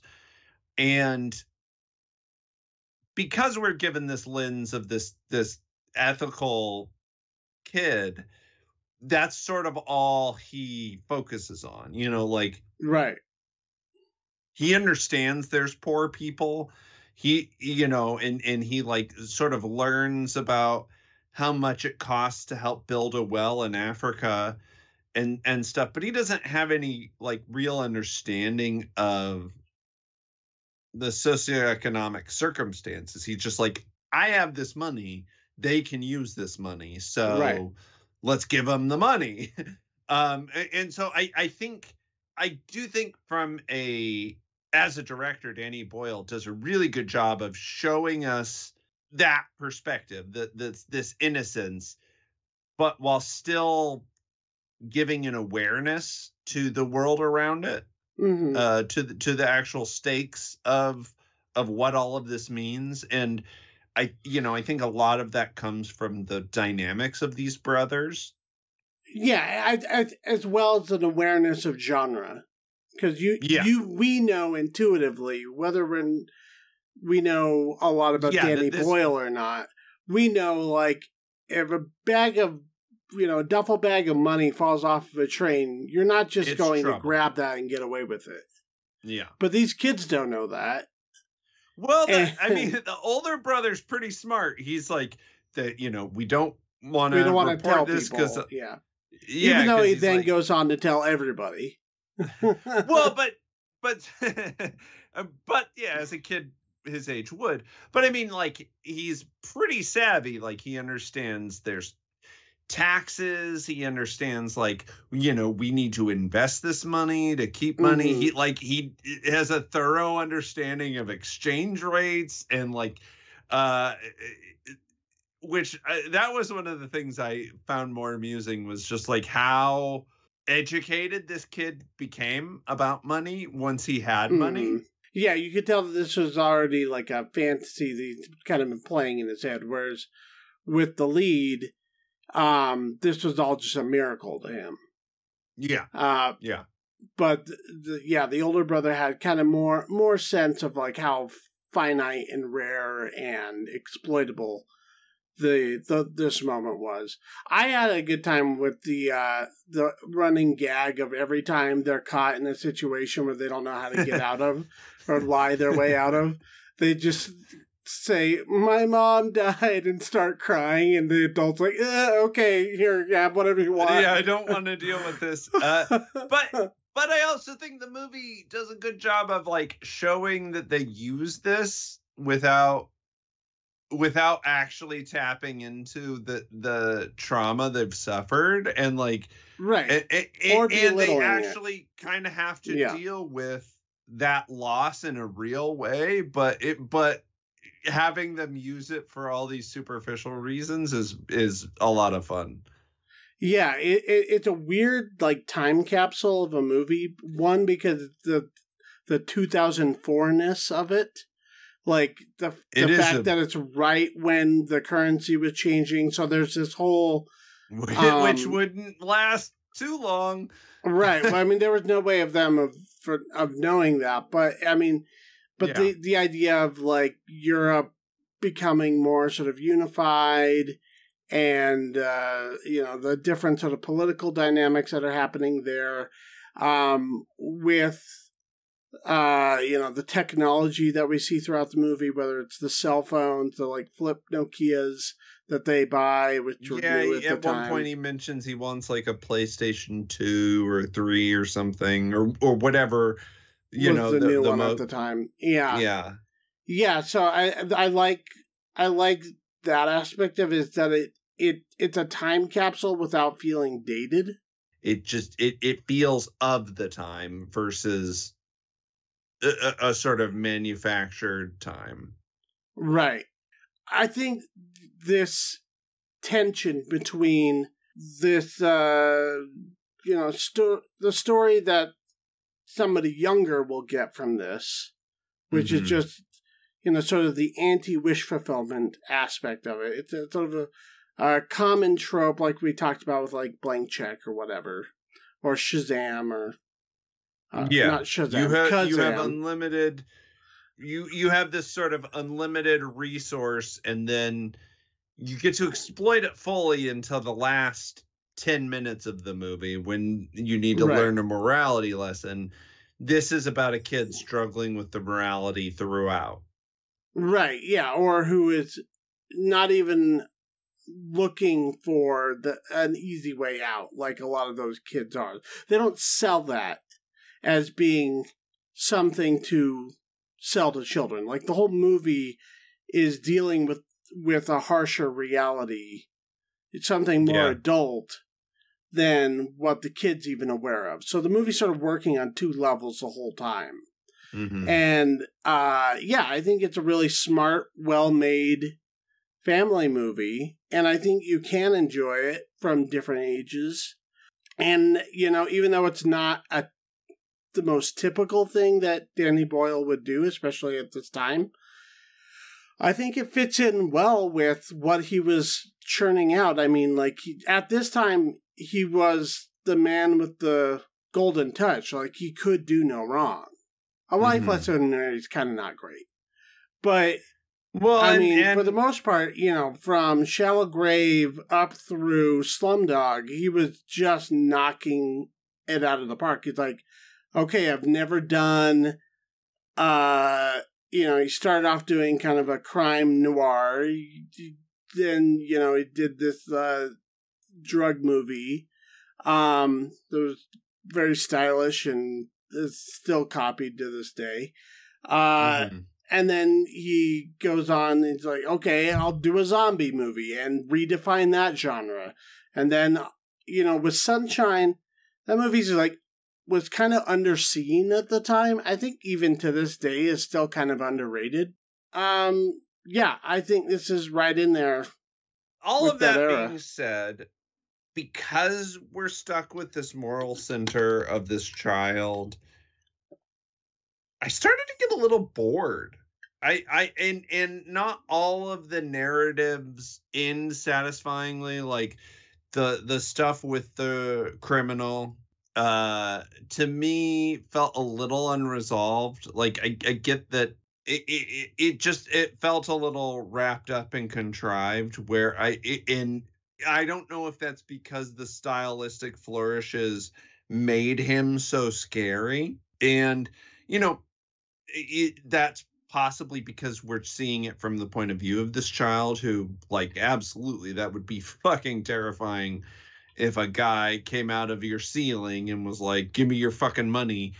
Um but like do you know what i mean? Like i because it's all centered around this viewpoint there are times when i start to get a little tired of it. I don't know maybe that's a cynical outlook. That me i mean it, it is as entertaining as you can make a movie like this.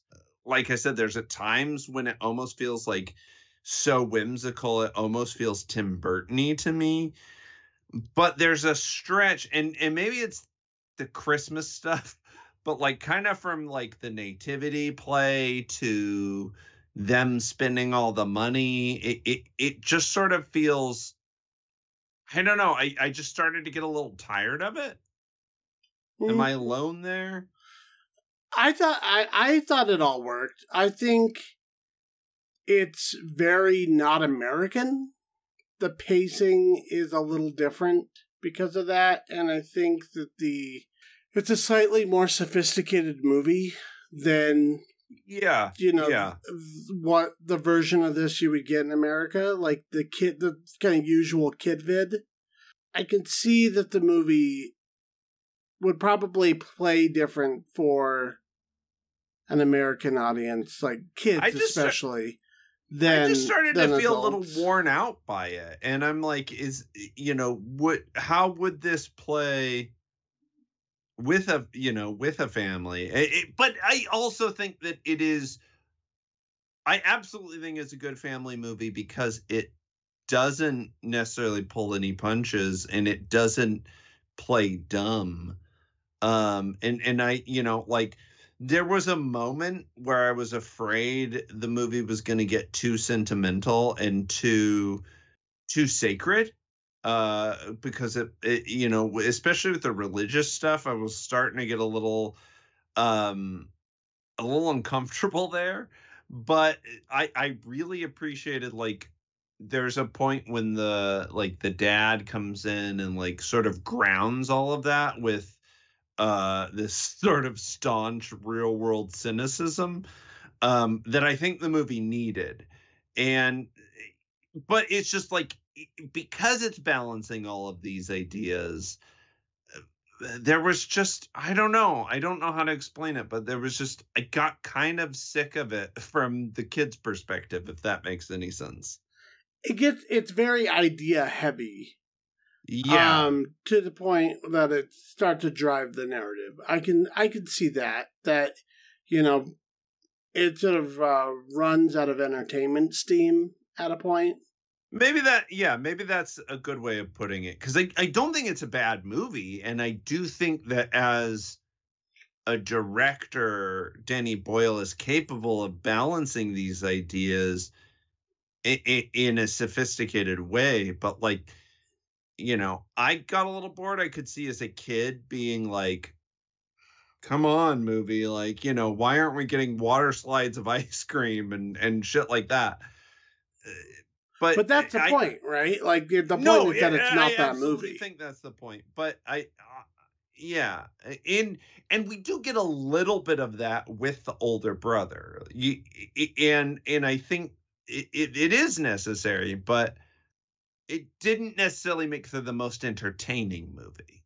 Yeah i mean i think it's entertaining enough but sure. it, the some of the especially if you're really invested in the the crime movie stuff or you're um you know you want to see like a bigger finale it doesn't really do that it adds its more sort of christmassy everyone comes together kind of happy ending um but i sort of like that too and i also liked I, I like seeing okay. how the money affected the community once more people knew about it.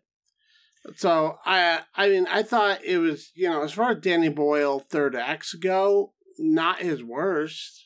No, no, no. I, I actually think it's it's more the second act that has problems um, than anything. I, it, mm. it, there's a point where it feels like it's sort of stretched out, um, but not a but, particularly yeah. long movie either. It's only like an no, hour and thirty eight minutes.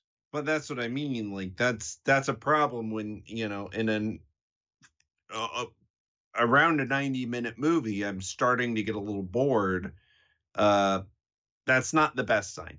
But here's the thing: I'm I'm nitpicking here, mm. and it's a family movie, and you could do a lot worse um, you know, there's a lot of fam there's a lot of stuff on Disney Plus that's basically unwatchable.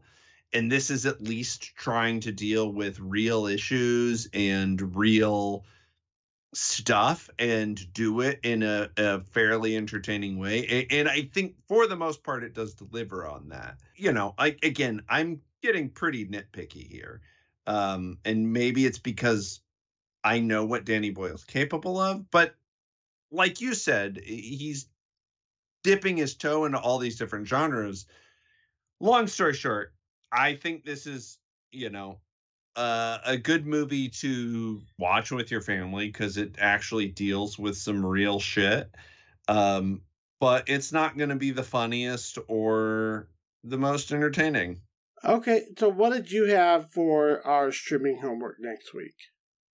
Uh, next week, I uh, I wanted you to watch the 2018 comedy Game Night, uh, which is currently streaming on Hulu. Okay, which I didn't see when it came out, but I know had its fans. Um, and we'll talk about that. Uh, until then, if anybody has anything to say about any of the topics we talked about on this episode or previous, you can contact us at our email at MacGuffinPod at gmail.com. You can also follow us on social media at uh, Twitter and Instagram at MacGuffinPod. We're also, we have a uh, Letterboxd and a YouTube channel. I'm posting now videos of the podcast. Um, so leave comments there. Subscribe if you haven't. We also have a TikTok. You could look at some content we put there, some video clips. And if anybody wants to follow what I do individually, you can follow me on Twitter and Instagram at BC Cassidy, and you can read my reviews that I write for the Idaho State Journal by Googling Idaho State Journal Arts and Entertainment page, and that'll take you to the review archives. And if anybody wants to read the other articles and reviews by the rest of the MacGuffin staff, you can do so at MacGuff.in. Uh, you can follow me on Instagram and Twitter at Keith Foster Kid. Um, also, if you're interested in seeing me perform live, you can come check me out at Mockingbird Improv. I am a part of the shows, the house teams, Improv versus Stand Up, and um, Lyrics and Laughs. Um, which, uh, yeah, check out their car- calendar at mockingbirdimprov.org. Okay, and that is the podcast. Champagne is for the podium. Bye.